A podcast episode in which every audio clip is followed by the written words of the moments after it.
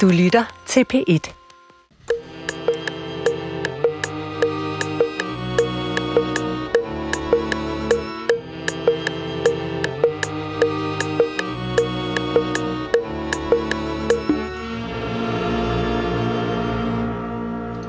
Jeg strejfer planløst om på vegne, hvor jeg bor Med fornyet appetit på livets gang, jeg højt mod nord hvor folk og fæ igen færdes uvandt i det fri.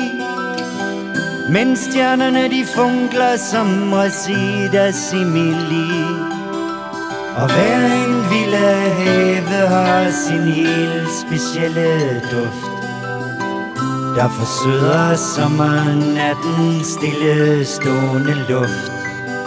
Hvor nat er gælden uden at undre sig selv det mindste hvil.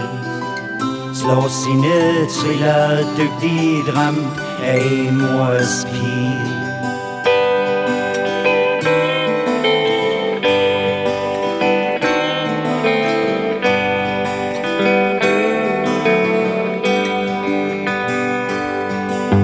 Ja, natten den er lys. Goddag, mit navn er Peter Lund Madsen, og rigtig hjertelig velkommen til Hjernekassen på P1. Vi lagde ud med Amor og den sidste pil, eller i hvert fald begyndelsen af den sang, som jo er skrevet af Billy Cross og C.V. Jørgensen. Og det gjorde jeg, fordi at det er nu, at vi skal gå en tur ude i aftenvillahaverne, fordi om et øjeblik er det slut. Det skal ikke være yderligere om det. I dag, der skal det handle om noget helt andet. Uh, The Brain Prize. En international hjerneforskningspris, som uddeles en gang om året af Lundbækfonden til forskere, der har udmærket sig ved en ekstraordinær indsats inden for hjerneforskningen. Prisen er på 10 millioner, og det er verdens største hjerneforskerpris. Derfor har vi traditionelt i Hjernekassen dækket denne pris hver år med at tale om de emner, der har vundet, øh, som har været det emne, der har vundet inden for Hjerneforskerprisen. Øh, og i disse EM-tider, så er det et specielt år øh, i dag, øh, den her gang, fordi normalt så har vi jo folk med, der ved noget om emnet, men i dag, der har vi rent faktisk i studiet en af de mennesker, der har vundet årets Hjerneforskerpris. I år har emnet, der har været det samlende emne for dem, der har vundet, været migræne, og der er som øh, næsten altid flere vinder. Der er som altid flere vinder i år det fire, og øh, det er Lars Edvinson fra Sverige, det er Peter Goldsby fra henholdsvis England og USA, og så er det Michael Moskowitz fra USA, og så er det Jes Olsen fra Danmark. Og han sidder her i studiet, og emnet i dag, det er som sagt migræne. Rigtig hjertelig velkommen til Jes Olsen og min anden gæst, Thomas Folkmann Hansen. Velkommen til lytterne. Velkommen til Hjernekassen på P1.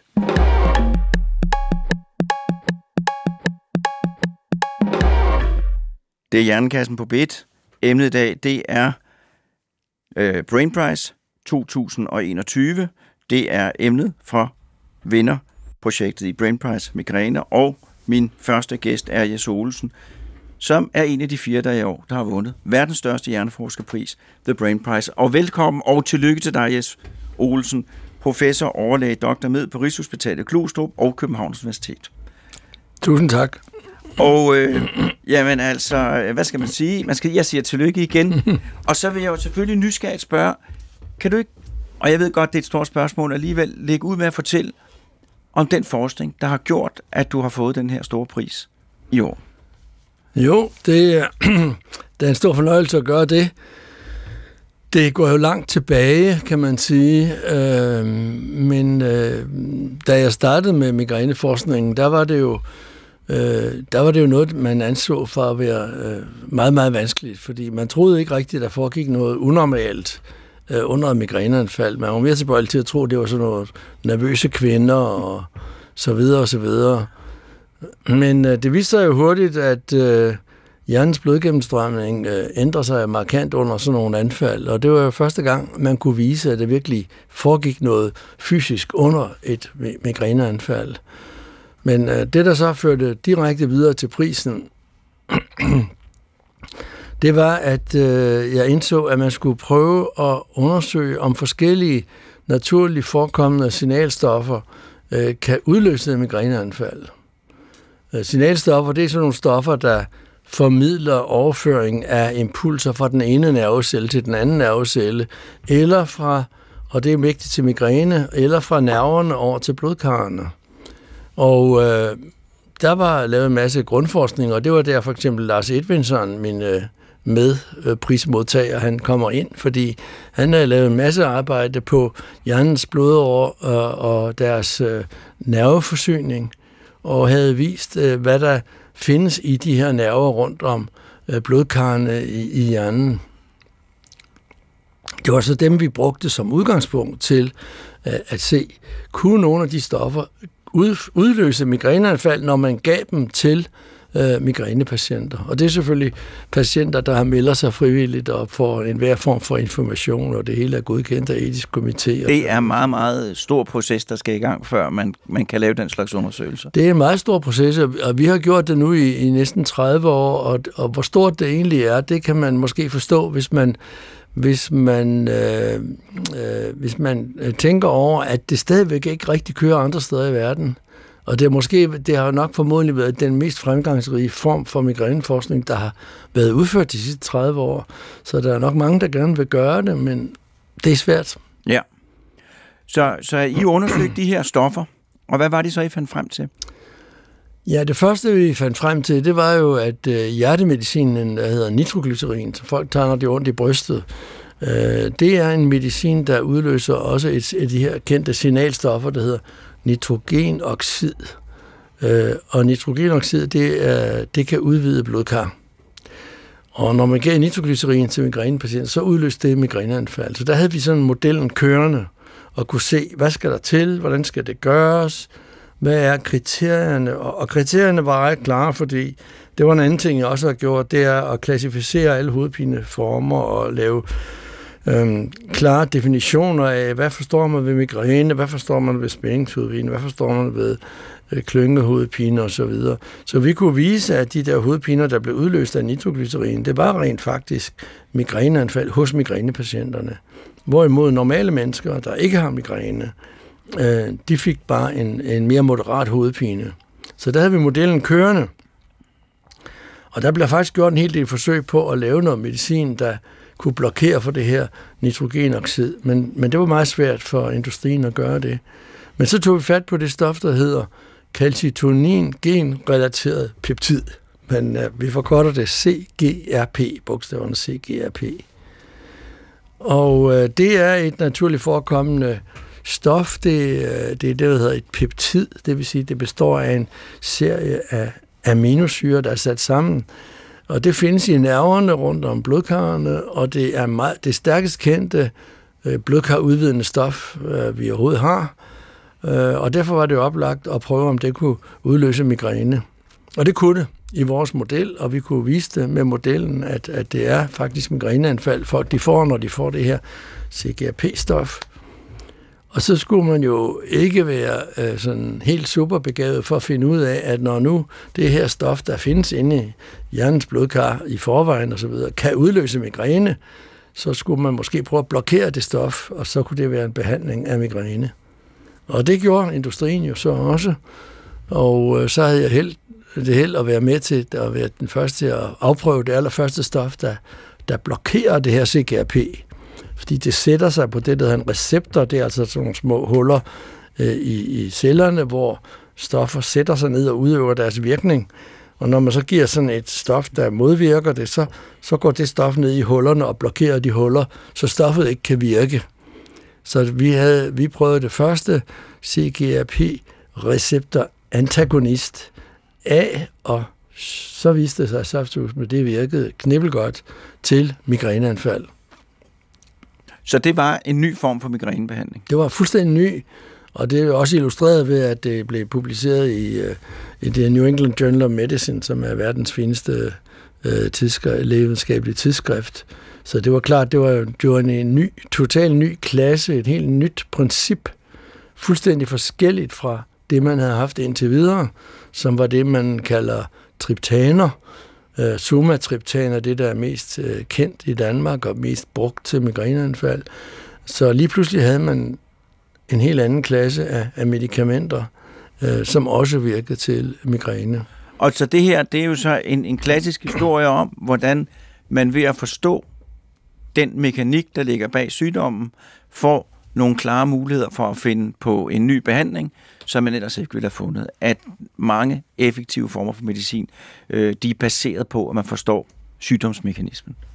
Ja, det er jo også, øh, det skriver de så også i indstillingen til prisen, at øh, det er sådan, det er ikke så tit, det sker, at man har øh, grundforskning, der viser noget om blodkar og nerver og så videre, og så går man videre til, til mennesker, og viser det ude af blodkarrene hos mennesker, og så videre til patienter, og viser, at det kan udløse migræneanfald, og så videre. Hele vejen op, og så ender vi med øh, stoffer, øh, der faktisk kommer patienterne til gode. Det er i hvert fald meget sjældent, at de forskere, der har lavet arbejde fra begyndelsen, overlever så længe, at de, at de når at se resultatet af den form for forskning. Derfor er vi også et hold gamle forskere, der har fået det, må man sige.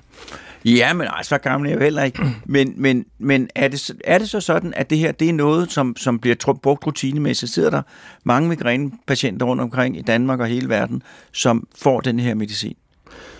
Ja, nu kommer vi til det, der både er godt og skidt. Øh, Udover det, jeg sagde med det her stof, der sætter sig ned i receptoren, øh, så kørte man et andet, det var til behandling af det enkelte anfald. Ja. Migrænepatienter, de har brug for to slags behandling anfaldsbehandling, når de får et anfald, for at få det til at gå over. Og der vil man gerne have, at den anfaldsbehandling er så effektiv, at de to timer efter anfaldet er startet, er fuldt funktionsdygtige. Og så er der forebyggende behandling, som man giver til dem, der har hyppige anfald. For der er det ikke nok at gå og behandle sig hver gang man får et anfald. De skal have noget, der reducerer antallet af anfald og så meget som muligt. Og man kunne så, man udviklede så antistoffer, øh, mod enten det her stof CGRP, fordi det er det, der hedder et peptid, så kan, det, så kan der laves antistoffer imod det, der binder CGRP-molekylet. Og der er også et andet, der binder sig til receptoren. Så i alt fire af den slags stoffer er kommet på markedet øh, for, tror jeg, det er tre år siden i USA, eller så to år siden, og så senere hen i Danmark. Og de virker øh, virkelig godt, og, og det gode ved dem er, at de præcis ikke har nogen bivirkninger. Man mærker ikke, at man får de stoffer i forhold til, hvis man får saltvand på andet end en eneste måde, nemlig at man får færre migræneanfald. Så det er jo super godt. Men øh, så kommer vi til bagsiden af medaljen. Det er, at øh, vi jo her i landet, øh, når det, når det bare, bare det ikke, når det ikke handler om covid, så er der meget, meget øh, stram økonomi i sundhedsvæsenet. Øh, og det er faktisk barok for mig at se, hvor vi, så snart ordet covid er nævnt, så vælter pengene ud, og der er ingen begrænsninger. Milliarder, milliarder, milliarder, milliarder. Når vi taler om folk, hvis liv er ødelagt af migræne, og som i mange tilfælde går på pension, i andre tilfælde, så, så forårsager det skilsmisse, så forårsager det langvejs sygemeldinger osv. Så, videre. så jamen så må de ikke få en medicin, der koster 40.000 kroner om året. Man har altså lagt en, man har godt nok godkendt den nye medicin, men man har lagt så store begrænsninger ind, at det kun er meget få danske migrænepatienter, der indtil videre har fået den her nye medicin. Jeg synes, ja, jeg er nødt til at sige det ærligt og redeligt. Mit, mit eget synspunkt, er muligt, at jeg bliver spanket for det. Jeg synes, det er fuldstændig uacceptabelt og uetisk, at folk skal gå Altså, vi har ude hos os 400 mennesker på venteliste, men der er mange flere ude derude, der, der ikke engang er kommet på ventelisten. De kan regne med at få det stof om tre år, hvis de er heldige. Jeg synes, det er uanstændigt. Så der er tale om et stof, som virker meget, meget effektivt, ja. som er der, som er ufarligt, som har meget, meget få bivirkninger, som for den enkelte patient er en ubetinget fordel. Og den eneste grund til, at, øh, at det ikke bliver ordineret, det er økonomisk årsag besparing, besparelser. Ja. ja, det må man sige. Ja, men det er jo ikke noget, jeg kan løse. Nej. øh, det sagde jeg efter en kort pause, men det er, er det ikke. Øh, altså, jeg vil jo sige tillykke endnu en gang. Øh, og det er jo som du selv siger, et smukt klassisk forløb med at forstå øh, og komme til et resultat og, og at, at få udviklet en kur. Og derfor så får I fire også denne her pris. Men det er jo ikke, det er jo, sådan er det jo altid, og det ved du også godt, der er ikke noget, der hedder en gratis frokost. Øh, man får en pris, men I skal jo også yde noget til gengæld. Er det ikke rigtigt?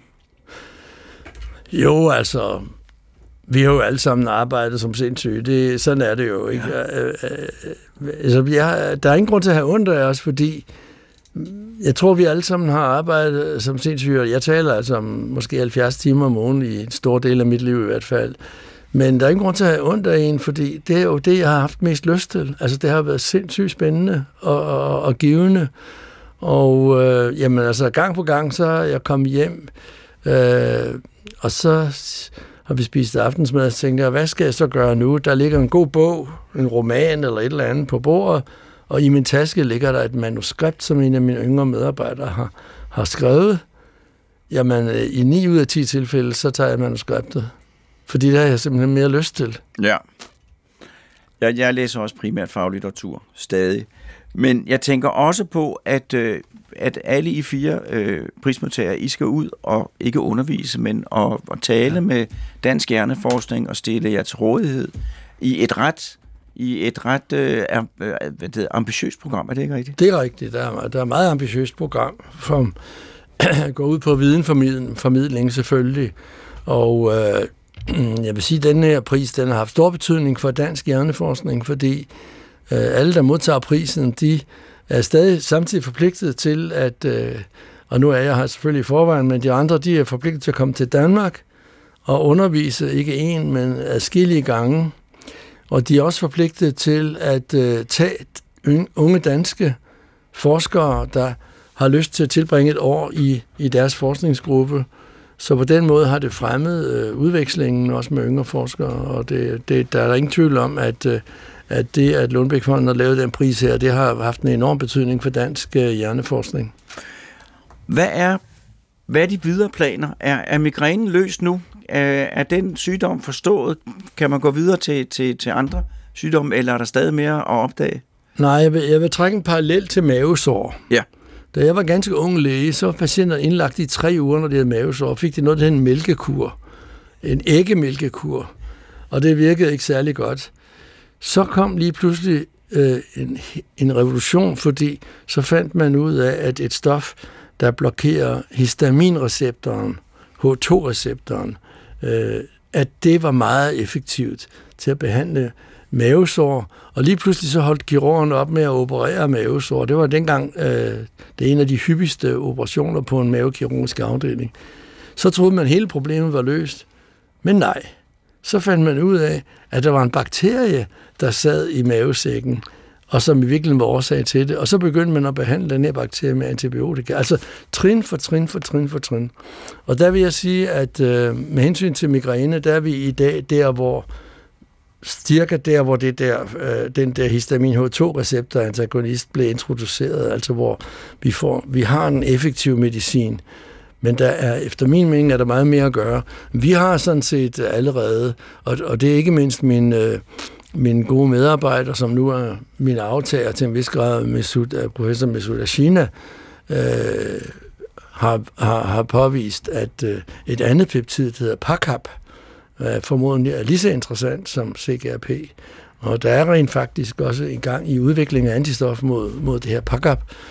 Øh, og øh, han har også vist, at øh, et stof, der åbner en såkaldt ionkanal, ionkanaler, det er sådan nogle små huller, hvor salte bevæger sig frem og tilbage over cellemembranen, øh, at et stof, der åbner den her øh, kaliumkanal, det er sindssygt effektivt til at lave migræne. 100% af de migrænepatienter, der fik det her stof, de fik et migræneanfald.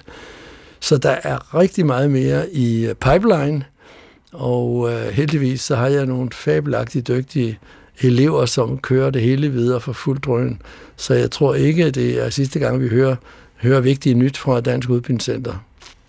Det er godt, det, for det er jo fordi, at det, der starter, det kan, hvis du lige her til sidst, det, der starter et migræneanfald, kan du fortælle om lidt om det? Spreading depression. Ja, altså der er jo to slags migræne, kan man sige. Der er migræne ja. med aura og migræne uden aura. Aura, det er synsforstyrrelse og føleforstyrrelse, sådan noget, der kommer først, og så øh, fører det til migræneanfaldet med smerter og kvalme og opkastninger, overfølsomhed over for lys og lyd og sådan noget der.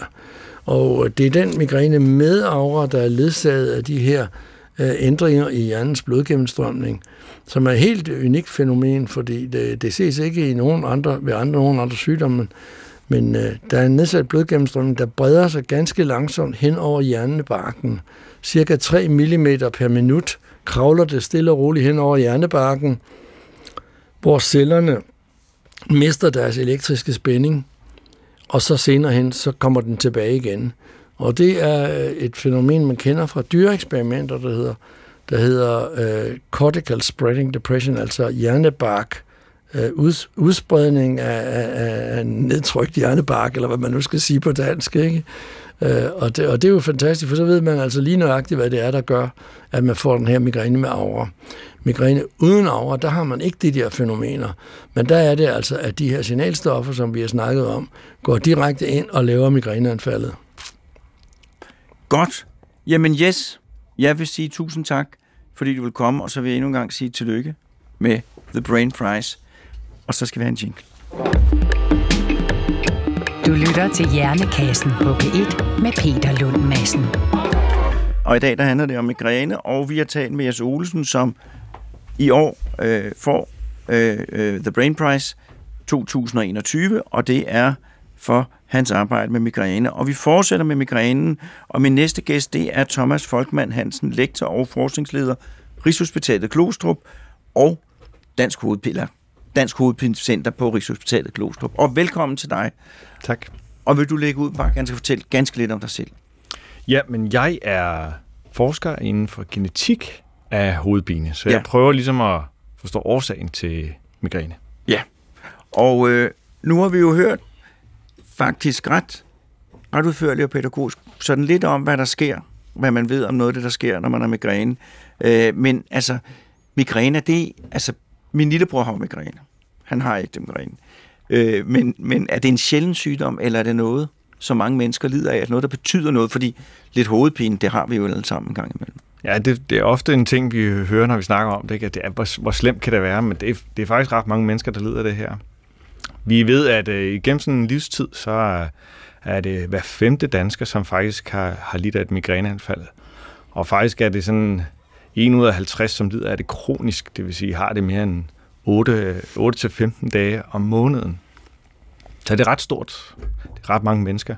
Det er ret mange mennesker, men er det så, fordi jeg har ikke migræne, så jeg, du må fortælle mig, er det noget, der, der påvirker ens liv, eller bare rundt og har lidt hoved, hovedpine imellem? Ja, for øh, man kan jo sige, at øh, for dem, hvor det er kronisk, ja. så påvirker det gevaldigt meget. Øh, det betyder måske en-to dage, hvor du ligger i seng og ikke kan gøre noget med rullekadiler, lyset slukket. Så har vi dem, som lider lidt mindre af det. De er stadigvæk påvirket, fordi det her er måske to-tre dage, hvor man er uarbejdsdygtig, ikke har lyst til at social omgang, eller, eller hvad man, hvad man end øh, ligesom prøver at komme øh, udenom sit anfald på. Og det foregår måske nogle gange om, øh, om måneden, eller og flere gange i løbet af et år. Så det, det, det er rimelig stor påvirkning for ens liv, ja. Det er en sygdom, der hos folk, der har det i middelsvær svær grad, har en alvorlig indvirkning på deres dagligdag, som medfører sygedag. Ja, det ja. gør det. Og, og, og det rammer faktisk også skævt, så vi har en vi har lidt øh, cirka hver tredje anfald er hos en mand, hvorimod resten er hos kvinder. Så der er en, en skæv fordeling i, i, hvem der er, der har de her anfald. Og har man nogen idé om, hvorfor det er sådan? Ja, det er det gode spørgsmål. Og det er der, jeg øh, prøver at tage over fra Yes og, og ligesom finde ud af, hvad, hvor, hvor, hvorfor stammer det her? Hvor kommer det fra? Og øh, der prøver vi ligesom at kigge i generne og sige, kan vi, kan vi forklare det, vi ser, øh, når der sker cortical spreading depression, eller når karren udvider sig? Og der leder vi så i arvemassen. Øh, og der er jeg heldig at have overtaget fra, fra Yes en, en, en stor, for, en, en stor øh, mængde af data og informationer, som jeg kan arbejde videre med. Så, øh, så der leder vi efter migrænegenet, eller som vi nu har fundet ud af, det findes ikke helt, men det er måske migrænegener og et samspil mellem de her gener. Og hvad er det for noget? Hvad finder I så, når I leder efter det? Ja. Er, er det en genetisk sygdom? Det er bestemt en genetisk sygdom, for det, det vi først spørger os om, er det, er det noget, der er arveligt? Og, og hvis man kigger i familier, så er det jo sådan, der er mange ting, der er arveligt. Øh, så spørgsmålet er, om, om det her det nu er også genetisk. Og, og det øh, er der heldigvis en masse, der har kigget på, og det er ret øh, tydeligt, at, at vi i hvert fald kan sige, at halvdelen af sygdommen opstår på en genetisk baggrund. Og resten kan så skyldes andre ting, øh, og det, øh, som miljø eller, eller livsstil eller søvn, eller hvad end man... Hvad, der er forskellige triggerfaktorer for, for migræne. Men så når min lillebror har migræne, så er risikoen for, at jeg havde fået det, den vil også være større. Det ved den, ja. Og sandsynligheden for, at min mor eller far eller begge to har migræne, vil også være større. Det ved den. Så der er en klar nedarvelig komponent. Det er der. Ja. Men har I fundet ud af, har I kom, kommet nogen skridt nærmere om, hvorfor at der er langt flere kvinder end mænd, der har den? Det er faktisk en af de spørgsmål, jeg har sværest ved at svare på, hvorfor der lige er den her forskel mellem mænd og kvinder. Øh, fordi den, når vi kigger på genetikken, så den genetik, der ligesom giver ophav både hos mænd og kvinder, øh, ser ud til at være den samme. Så, så øh, der er ikke umiddelbart nogen genetisk forskel på mænd og kvinder. Noget af det, vi ved, det er, at, øh, at nogle kvinder bliver hårdere ramt, for eksempel øh, under menstruering. Så en ting, der kunne have indflydelse på, det kunne være, at, at menstruering ligesom påvirker den genetiske arv, vi har fået, og så får derfor for kvinder mere øh, migræne end mænd. Men det kan også godt være andre faktorer, som vi ikke har fundet endnu. Øh. Men altså, ved menstruationscyklus, der ændrer øh, de kvindelige kønshormoner deres niveau i kroppen, og der er, der er et stort udsving der lige i menstruationen, og det kunne være en af årsagerne til, at det udløser et migræneanfald. Og da kvinder har de her store udsving, det har mænd ikke, øh, så kunne det være en af grundene til, at de mere hyppigt led af migræne. Lige præcis. Og vi, vi kan faktisk også se, at, at den øh, forekomsten af migræne hos børn ja. er stort set ens mellem drenge og piger, men efter puberteten, så sker der den her øh, ændring i prævalensen, sådan så at, øh, at kvinder har hyppigere migræne end mænd. Og hvad så efter menopausen, når man har været i overgangsalderen? Ja, altså der, der sker et fald generelt set efter ja. menopausen, at, at både mænd og kvinder har det færre. Og, og i og med, at der er flere kvinder, der har det, så vil deres fald af, af prævalens også være større. Ja. Så, så det er lidt svært at sige, at om, om, om men de, de nærmer sig hinanden efter, øh, efter menopausen. Med, men det forsvinder generelt, når man bliver lidt ældre. Godt. Men hvis nu, at du kunne, nu kunne vi jo tage sådan et migrænegrundkursus. Så hvis du fortalte mig om de forskellige former for migræne, og, og sådan principielt, hvordan man behandler, ikke bare med de sidste nye behandlingsmetoder, øh, og sådan, så ville det jo være, være rigtig godt. Ja, men øh, som, som Jes var inde på, så er der ligesom to hovedtyper for migræne. Der er migræne med arver og migræne uden arver. Og migræne øh, med arver er jo oftest en eller anden form for øh, forstyrrelse af synet, men det kan også godt være forstyrrelse af ens følesanser. Og det var sådan en 5 minutter til 60 minutter, hvor man har de her forstyrrelser, som vi kalder arver. Og derefter så følger de symptomer, som også ses hos migræne uden arver. Altså man har kvalme, man har opkast, man kan have lydfølsomhed og lysfølsomhed, og sågar også lugtfølsomhed. Øh, og, og nogle oplever også opkast. Og så har man så hovedpinen. Så migræne er lidt mere end en hovedpine, det er, er alt det her sammen. Og det er ligesom de to hovedtyper, der er af, af migræne. Så findes der nogle, nogle, nogle mindre og mere sjældne former for, for migræne, som vi også arbejder med. For eksempel noget, der hedder hemiplegisk migræne, som er godt nok uhyre sjældent, men der har vi øh, folk, som er, nærmest kan blive halvtid lammet under sådan et migræneanfald. Øh, det ved vi lidt mere om, om og årsagen hvorfor? til det. Ja. Hvad er årsagen til det? For det årsagen, lyder da meget dramatisk. Det, det er også dramatisk øh, for de patienter, der oplever det her. Og det vi ved, det er, at der har vi nogle, nogle gener, vi kan kigge på, og det er faktisk nogle ionkanaler. Ikke lige de samme, som vi har fundet medicin til nu, men der har vi nogle kendte ionkanaler, som ligesom er gået lidt i stykker. Og det her, det løber oftest i familier. Og så er det, øh, det er alle dem i familien, der har de her fejl i deres ionkanaler. De har faktisk hemiplegisk migræne. Ja, så... Øh,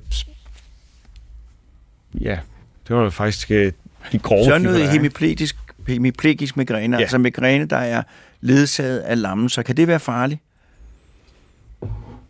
Ja, det, er, det kan det jo i og med, at, hvis man får er i gang med en, en ja, form okay. for handling, øh, så bliver det den fysiske. Men kan det udvikle sig til, til, til, til blodpropper eller hjerneskader? Det var med det, Ja, vi er ikke helt enige, alle øh, os forskere, om, om hvor stor risikoen nu er ved at have de her, men vi ser en, en, en meget lille, men en øget risiko for, for at man får blodpropper, for eksempel. Men det er ikke noget, man skal gå rundt og bekymre sig Nej, om. det er ikke noget, man skal bekymre Det sig er om. jo, øh, øh, jamen altså, og øh, så har vi hørt om de nyeste former for behandling. Hvis nu jeg kommer op til dig, og jeg fortalte om symptomer, og du siger til mig, at det der, det er øh, migræne maver, det er jeg ikke i tvivl om, øh, så siger jeg, jamen, har I noget mod det? Hvad vil du så starte med at, at give mig af medicin? Ja, det er faktisk sådan, at migræne med aura som sådan har vi ikke noget medicin for. Øh, så der er behandling oftest, at man lærer at kende tegnene på, at det kommer, og ligesom øh, lære at håndtere det, så man måske undgår et anfald. Hvis man derimod har migræne uden aura, så har vi jo øh, vi har øh, noget specifik medicin, som kun virker til migræne, øh, som hedder triptaner, og mest almindeligt forekommende er sumatriptaner. De går faktisk ind og virker, har, og virker relativt godt. Ikke så godt som de nye stoffer, men dem har vi faktisk øh, og, og kan tilbyde patienterne. Og det, og, og, og det, er, det, er, det er de former, jeg har primært. Det er de former, Ja. har primært. Ja. Og så er det den nye slags medicin, ja, ja, det er der. ja. som er kommet, men som jo er, øh, som er dyr og, rest, og, og, og, og påsat øh, begrænsninger. Hvis nu man kigger på genetiske faktorer, er der så nogle genetiske faktorer, som er som, som, som spiller sammen med migræne? Er der noget, nogle sygdomme, lidelser, øh, kropslige ting, som man har en større sandsynlighed for at have, hvis man også har migræne? Ja, altså det, det, der er sket inden for genetisk forskning nu her, det er, at vi efterhånden har samlet rigtig meget information ind om, hvilke genetiske faktorer, der ligesom giver ophav til mange forskellige sygdomme. Og, og der har vi også haft ret stor succes for migræne. Og det gør lidt, at vi så kan tage det her et skridt videre, og så spørge, hvordan hænger det sammen med alle, alle mulige andre sygdomme. Og der har vi for eksempel kigget på noget, øh, på, på nogle lidelser, vi godt vidste, øh, sådan når vi kiggede i, i praksis, øh, hang sammen med migræne, det er for eksempel depression. Øh, men det hænger så også sammen genetisk. Øh, så vi kan se, at der er et, et genetisk sammenhæng mellem migræne og depression. Det betyder ikke, at hvis man har genetikken for migræne, at man så får depression og omvendt. Det betyder bare, at den biologi, som gør en sårbar for enten migræne eller depression, de har noget til fælles. Og ved du, det vil jeg jo så meget gerne vide, ved du, hvad, hvad, hvad, hvad kunne dette til fælles være? Ja, noget af det ved vi ikke. Vi kan ikke, desværre ikke sætte fingeren lige præcis på, hvad det er, fordi det er jo en, noget statistik, vi propper ned over det her, kan se, at noget er korreleret eller associeret, som vi siger. Men, men det tyder lidt på, at, øh, at vi skal i hvert fald op i hjernen, og vi skal måske også øh, over i serotoninstofskiftet og kigge på nogle faktorer.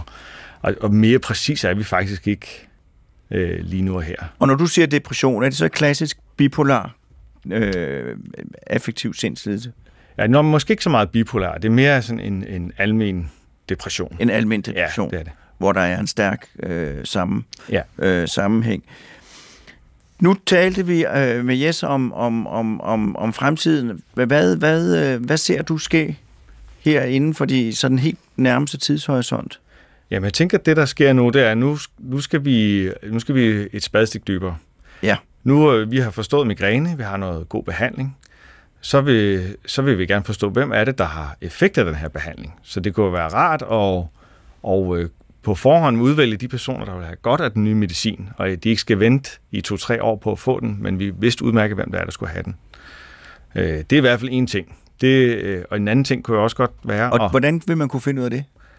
Jamen det vil man kunne være kigge på og sige, hvem er det, der har fået denne behandling og haft gavn af den. Og så kigge på deres gener eller Og noget? så vil vi kigge på deres gener, men også hvad de har af almindelig øh, øh, sygdomsbillede. Altså det kunne være dem, som rammes kun under menstruering, eller det kan også være dem, som øh, rammes, når de har sovet dårligt, eller hvad ved vi nu? Det ved vi ikke.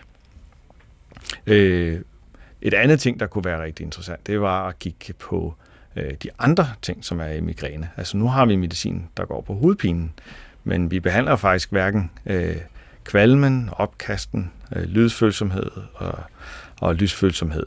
Og årsagen til det, det ved vi faktisk ikke endnu. Og det har jo også en virkning på patientens øh, virke eller funktionsdygtighed. Så, så det skal vi også have kigget på. Så vi er, vi er et godt stykke, men øh, vi har stadigvæk meget at, at finde ud af endnu. Men så vil jeg godt her til sidst spørge jer begge to, altså, øh, jeg har jo sådan set lidt været inde på det, men, men hvor, hvor tror I, at vi er om fem år? øh, med hensyn til, til, til, til migræne. Kendskab og migrænebehandling. Og der kunne du lægge ud, Jes, måske. Det kan også være 10 år. Så inden for en, en tidshøjs, normal tidshorisont. Ja, så om 5-10 år, der har vi jo for det første almindelig adgang til de her CGRP-antistoffer. Øh, Jeg tror også, vi har nogle, noget almindelig medicin, der blokerer CGRP til anfaldsbehandling. Så tror jeg, at det vil vise sig, at øh, PACAP også meget spændende, og der vil til den tid være mindst et eller flere antistoffer mod PACAP, også på markedet til migrænepatienter. Øh, og jeg vil ikke blive helt forbavset, hvis også vi har et stof, der blokerer den her kaliumkanal. Og det måske vil vise sig, at den er endnu mere effektiv end noget af det, vi har haft øh, tidligere. Øh, så vil vi også konstatere, at øh, den nye medicin, specielt hvis det er med kaliumkanalerne, har slet ikke de bivirkninger, som den gængse migrænemedicin i dag har, og som vi altså heller ikke har med CGRP-antistofferne. Øh, så vil det betyde, at da vi har så mange muligheder at vælge imellem øh, om en 5-10 år, så vil det betyde, at vi har meget, meget store muligheder for at give patienten den enk- at der er noget til den enkelte patient. Altså de her mediciner, de vil alle sammen stort set virke øh, lige godt øh, på et blandet gruppe af patienter. Altså der, der vil være en super effekt til måske 50 procent af patienterne på hver enkelt præparat. Men i og med, at vi har så mange præparater at vælge imellem, så vil vi kunne finde noget til praktisk taget hver eneste patient. Så det vil sige, præcisionsmedicin, det kommer, ordet præcisionsmedicin fik Thomas ikke af en eller anden mærkelig grund frem lige før. Nej. Men altså, det er jo det, der er det nye, øh, øh, det helt nye, det, hvad skal vi sige, øh, emne, det er at forstå, at folk er så forskellige, migrænepatienter er så forskellige, men det gælder også andre sygdomme, at de skal ikke alle sammen behandles ens. Øh, og derfor skal vi have flere forskellige slags medicin til den samme sygdom. Helst med forskellige virkemekanisme. Fordi så kan vi virkelig få optimeret behandlingen. Og det er jeg sikker på, at der, vil, der kommer massive fremskridt, fordi øh, som jeg også har sagt øh, og skrevet, at øh, migræne, jamen der er den sorte boks altså lukket op. Og det er bare et tag. Øh, det er bare at komme i gang. Der er så meget, der kan gøres rent forskningsmæssigt, og det er sådan set kun ressourcetildelingen, der sætter en begrænsning for, hvor meget vi kan finde ud af.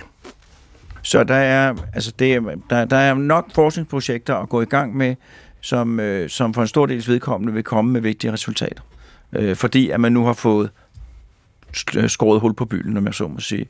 Og der vil noget af det være genetisk. Det vil være sådan, at hvis jeg kommer op til dig, og du finder ud af, at jeg har migræne, så kan jeg få lavet en, en gentest, Ja. og så vil du sige, jeg vil foreslå, at vi starter med det her præparat. Ja. Øh, Det er jo klart drømmescenariet, at, vi- at vi kan sætte en, øh, sætte en, en behandling i gang på baggrund af genetikken. Og, og som jeg siger, det er, alt er lige nu tyder på, at vi faktisk har, vi står med alle kortene på hånden til at kunne gå i gang med præcisionsmedicin. Og, Ja. Og det kræver nogle store samarbejder øh, på tværs af landegrænser og andet, men, men alting er, er ret positivt lige nu. Men, men det, kommer, det kommer til at tage lidt over, før vi er der. Men øh, sådan er det. I et 5-10-årigt perspektiv er det i hvert fald muligt. Ja.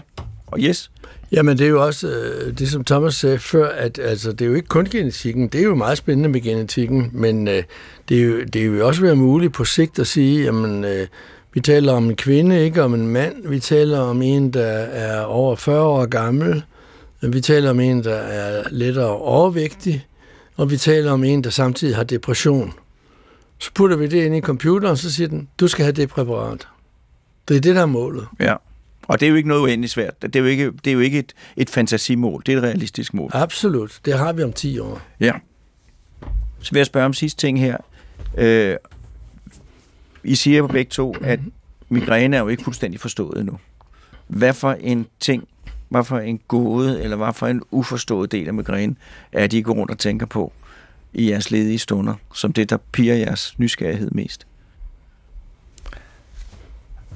Ja, jeg vil sige, at det, det der er mig forundret, det er den store forskel, vi har mellem mænd og kvinder, når nu vi ikke ser, at der er genetisk forskel mellem mænd og kvinder.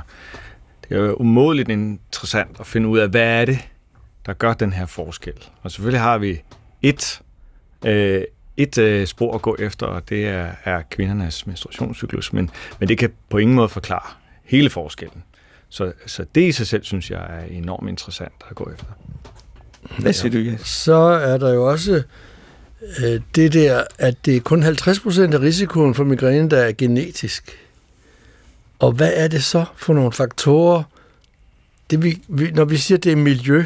Miljø, det er alt, hvad der sker lige fra det øjeblik, spermacellen er båret ind i ægcellen, og de to har forenet deres arvemasse. Lige fra det øjeblik, alt hvad der sker inde i, inde i livmoderen, under fødslen og senere hen, og så videre, det er miljø alt sammen. Men vi forstår ikke ret meget af, hvad det er, der gør, at migrænesygdommen faktisk manifesterer sig.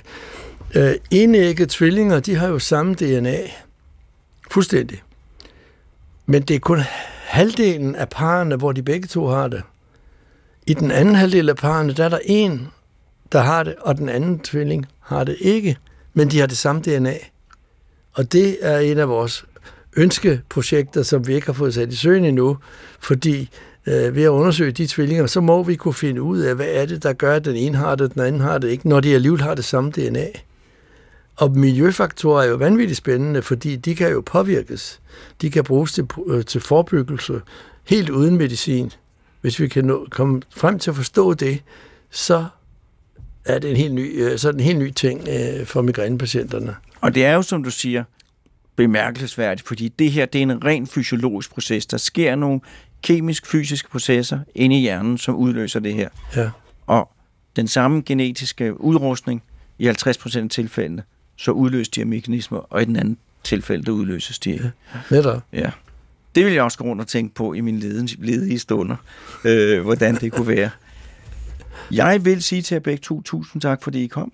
Selv tak. Og jeg vil sige endnu en gang tillykke med prisen, øh, og god arbejdsløst, når du skal ud og sprede budskabet i den danske øh, hjerneforskningsverden. Øh, verden.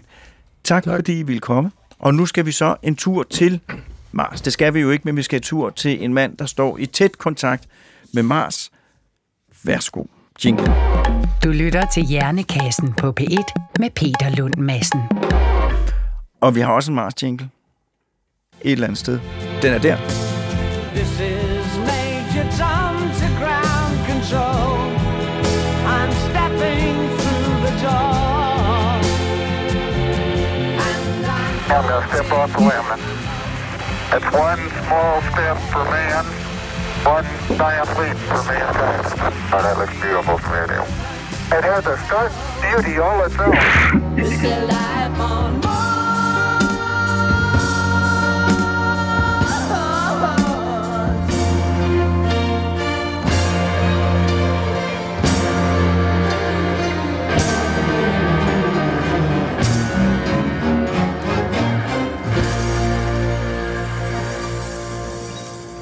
Og det var så langt væk mod Mars, vi kom. Nu er min næste gæst, Morten Bo Madsen, til stede på en telefonlinje. Er det ikke rigtigt? Jo. Du er lektor i astrofysik og planetforskning på Niels Bohr Instituttet. Ja. Jeg var lige ved at læse som astrofysik og planteforskning, men det fik min, min hjerne reddet de sidste sekunder. men det er en helt ny kombination. Øhm, jamen, øh, velkommen til. Hvor, hvor befinder du dig fysisk lige nu Jeg sidder hjemme i mit køkken. i Danmark? Ja, det gør jeg. Så du vi er- arbejder alle sammen øh, lokalt fra de universiteter, hvor vi nu hører til. Øh, men vi er begyndt så småt at planlægge øh, science team møder sidst på året. Men så vi kan- håber, vi kan mødes fysisk. Men, men kan, skal jeg lige spørge dig så nogenlunde geografisk, hvor befinder vi os? Det er i Søborg. I Søborg. Kommer selv fra Ja. Mørkhøj, så det lyder jo betryggende. Øh, hvad det hedder. Men du er jo i Mars på i en forstand ved det, at du opererer efter Mars-tid. Er det ikke rigtigt? Det gør vi ikke helt længere. Vi er sådan set kommet ud af Mars-tid, og det er sådan, at øh, de første tre måneder var det planlagt, at vi skulle arbejde på Mars-tid, altså fuldstændig følge øh, rorens dagtimer på overfladen af, af Mars. Nu er vi øh, allerede inden tre minutter, de tre måneder blev afsluttet, så gik vi over på øh, en arbejdsrytme, hvor vi ikke længere arbejder fra klokken 0 midnat til klokken 5 om morgenen Pasadena-tid. Og det, det er så fra mellem klokken 9 og klokken 14 dansk tid. Godt. Men det var bare fordi, at, at øh, øh, det du skulle svare på, vi havde nogle spørgsmål, du skulle svare på, og du svarede lidt sent, og der sagde Morten, øh, en af mine producer, han sagde, jamen det er jo fordi, han er på Mars-tid. Og så tænkte jeg, det, altså, jeg det, arbejdede sent i går. Jeg, jeg fik et skifte, som jeg ikke havde regnet med. Der var en af mine kollegaer, der havde brug for afløsning, og så øh, trådte jeg til, fordi øh, det havde jeg mulighed for. men det er jo så det er jo ekstra meget. Men jeg synes bare, at det er en rigtig, rigtig god undskyldning at have, at man arbejder på Mars-tid, fordi det er svært at kontrollere, øh, ja, hvad det betyder. Nå, du vil gerne fortælle, Ja, Om- altså jeg kan give noget nyt. ja tak, Øh, eller så, så nyt og nyt. Altså vi er på vej sydøst omkring et område, som er svært tilgængeligt, men som ser rigtig interessant ud. Og vi er ved at prøve at se, om der er nogle steder, vi eventuelt kan køre en lille smule ind i området. Og så i øvrigt så rekognoserer vi efter de første steder at udtage, de steder, hvor vi eventuelt kan udtage de første prøver. Øh, og det er den første sådan science-kampagne, vi er ude i øh, for øjeblikket. Øh, og der undervejs dertil har vi fået nogle, øh, der kører, landskabet går sådan lidt op og ned, og nogle steder har vi kommet op på nogle udsigtspunkter, der gør, at vi har kunne se nogle områder, vi ikke før kunne se. Og nogle af de bakker, vi kan se i det fjerne, har vi kunne se lidt mere af. Så der er kommet nogle rigtig flotte billeder ud af øh, det, vi har kørt, den tur, vi har kørt hidtil. Men nu vil jeg godt spørge dig om en ting. Når, når I nu sidder og kontrollerer Mars-roveren nede fra jorden og kigger ud gennem dens kamera, er det så sådan, at I sidder og med, med fuldstændig berettiget spænding, hver gang I kommer op på en bakketop, hver gang I drejer med hjørnen, fordi I ved simpelthen ikke, om der venter en sensation på den anden side, eller noget helt uventet? Altså, der er, der er steder, altså jeg vil sige, at efter vi er landet, så er vi overrasket over, at vi stadig ikke helt forstår, hvad det er, vi er landet på. Og det er, nu har jeg været med på mange missioner efterhånden, og det er ikke, det er ikke usædvanligt, at vi, vi tror, vi forventer et eller andet, baseret på de data, vi har, inden vi lander. Og når vi så kommer ned, så bliver vi overrasket, at det var ikke helt, som vi havde forventet. Og så forstår vi faktisk ikke helt, hvordan det er anderledes. Og det er så det, vi bruger den første lange tid på at prøve at finde ud af. Og nu, nu er det sådan, så både Jens og Kjartan har fortalt, at nogle af de instrumenter, der øh, har været under klargøring, de er nu ved at være klar til brug. Og dem håber vi at kunne lære noget mere detaljeret. Altså ikke kun kameraer, der kigger langt og kigger, kigger nær på, men vi kan komme helt nær på inden for få centimeters afstand og lave nogle meget detaljerede analyser både af grundstofsammensætningen og billeder og ting og sager af de ting, vi kigger på. Og det kan lære os noget om, hvad er det egentlig, øh, hvad er det for et område, vi er i. Og der, der er vi også meget øh, spændt på at se, hvordan ser det så ud inde i det område, der hedder CETA, som vi, hvor vi ikke rigtig har tur køre ind i nu. Så du sidder med bankende hjerte, når I kører rundt derinde, og nu, nu drejer vi rundt om hjørnet, eller, eller er det mere afslappet? Det er lidt mere afslappet, men det er stadig sådan, så jeg følger med interesse de nye billeder, der kommer ned. Og der sad jeg i går aftes og kunne se, at inden jeg startede mit skifte, der havde vi 99.982 billeder, som var kommet fra Mars og tilbage til Jorden. Og så tænkte jeg, en af de ting, jeg kunne fortælle om i dag, det er forhåbentlig, at vi runder 100.000. Og nu er vi oppe, over, vi er oppe på 100.173 billeder, der er kommet tilbage. Så vi har, vi har rundet de 100.000. Og øh, det er jo meget, jeg når ikke at se dem alle sammen. Og nogle af billederne ligner hinanden lidt, fordi der, øh, det er taget af det samme objekt, men gennem forskellige øh, smalbåndsbilder, så man kun ser en bølgelængde ad gangen. Og det, jeg plejer at kigge på først, det er det, der bare er farvebilleder, som, ser, som, som, som, som, som jeg vil se overfladen, hvis jeg var der. Og øh, så øh, er der også noget med, at der skal opdateres noget software. Og det ved vi jo alle Ja, sammen det- godt, hvordan det kan gå. det er noget, der sker løbende.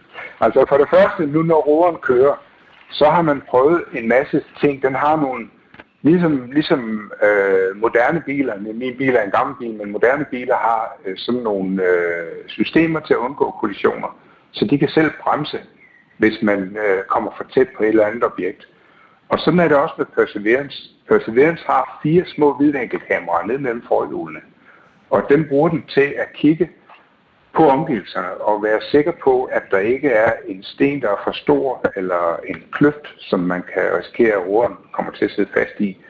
Øh, og der har man så prøvet forskellige øh, kriterier. Man har sagt, nu skal du være bange for en sten, hvis den er bare 20 cm høj. Og der har man så tjekket, at systemet virker. Man kører hen imod en sten, øh, eller hen imod nogen sten, og møder den så en, der er over 20 cm høj, så stopper den. Øh, man har også prøvet en, øh, en anden del af systemet, hvor man kan få den til at køre udenom en sten, der er så stor. I det her tilfælde var den ikke så stor, men altså en sten, som man fortæller, den er så stor, så den tør den ikke køre over, den er den nødt til at køre udenom. Så mange af de her ting er blevet tjekket undervejs, og det er noget, man har haft på tidligere råder også, men der bliver altid lavet noget om på software. Det er en ny, øh, øh, ny øh, software, der er på den her øh, rå Perseverance i forhold til også til de tidligere råder. Og der er man nødt til at tjekke det hele en gang til, om der er et eller andet, man kunne have overset. Så det er blevet tjekket, at de her sikkerhedssystemer virker. Og det betyder, at øh, nu har Perseverance kunne køre selv, og den har for nylig lavet en rekord, hvor den kørte 73 meter i et stræk. Så nu er den oppe på 8, mere end 850 meter i alt. Og det var 73 meter, uden at I skulle gøre noget som helst. Ja, Så det er Mars Teslaen. Det er det. Det kan man sige. Ja. Øh, nu er det jo hernede på, det ved du selv, men, øh, men med hernede på jorden, der er det jo sommer, og det betyder, at hjernekassen ikke kommer de næste fire uger.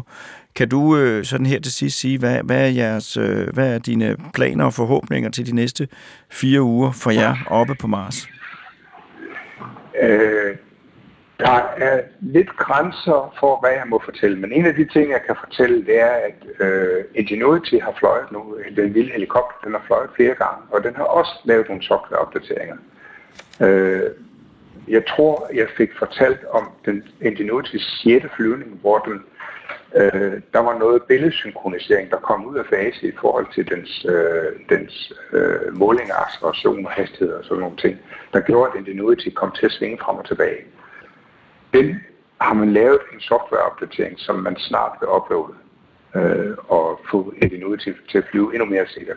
Man har lavet en opdatering på Ingenuity software, som blev testet for nylig, og det gør, at den risikoen for, at den ikke kommer i gang, når man beder den om at komme i gang, den er nu nede på 15 procent. Og det har noget med et internt sikkerhedssystem i uh, Ingenuity software at gøre. Uh, og den har, den har som noget, der hedder et field programmable, programmable gateway, altså et stykke elektronik, logik-elektronik i sig, som man kan omprogrammere, som, som man i virkeligheden kan ændre på den, effektivt, ændre på den elektronik, der sidder i helikopteren, så man kan bygge den om undervejs. Og det har man gjort. Man har opdateret den her succes. Og øh, nu øh, er der kun 15% risiko for, at den ikke starter, når man beder den starte.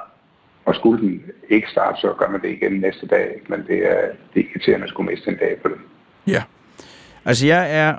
Øh, er den eneste grund til, at jeg er beroliget, når du siger softwareopdatering øh, op på Mars, det er, at, at jeg må gå ud fra, at det er nogle af de dyg- dygtigste softwareopdaterer, der findes. Øh, fordi man ved, vi ved jo alle, hvor mange ting, der kan gå galt. Når Ja, men det kan man godt regne med. Alting er tjekket rigtig grundigt, og det er, det er nok de dygtigste programmører, der findes. Den står ikke og hænger på 97% completed. Ved du Nej, hvad? Det gør hvad det hedder, nu er, nu er, nu er tiden gået, øh, også jordtiden. Øh, jeg vil gerne sige tusind tak, øh, fordi vi måtte ringe dig op og ønske dig en, en god sommer. Øh, og jeg vil, Tak, tak lige måde. selv tak, og jeg vil vende mig tilbage til studiet øh, og sige til, til de to gæster tak og tillykke. Og så har det i dag været Christoffer Heide, som jo er en gammel hjernekasse øh, medarbejder, øh, ven, øh, som har været producer øh, i dag. Og det er, som nævnt, sommerferie, og jeg vil ønske jer alle sammen en god sommerferie på genhør om fire uger.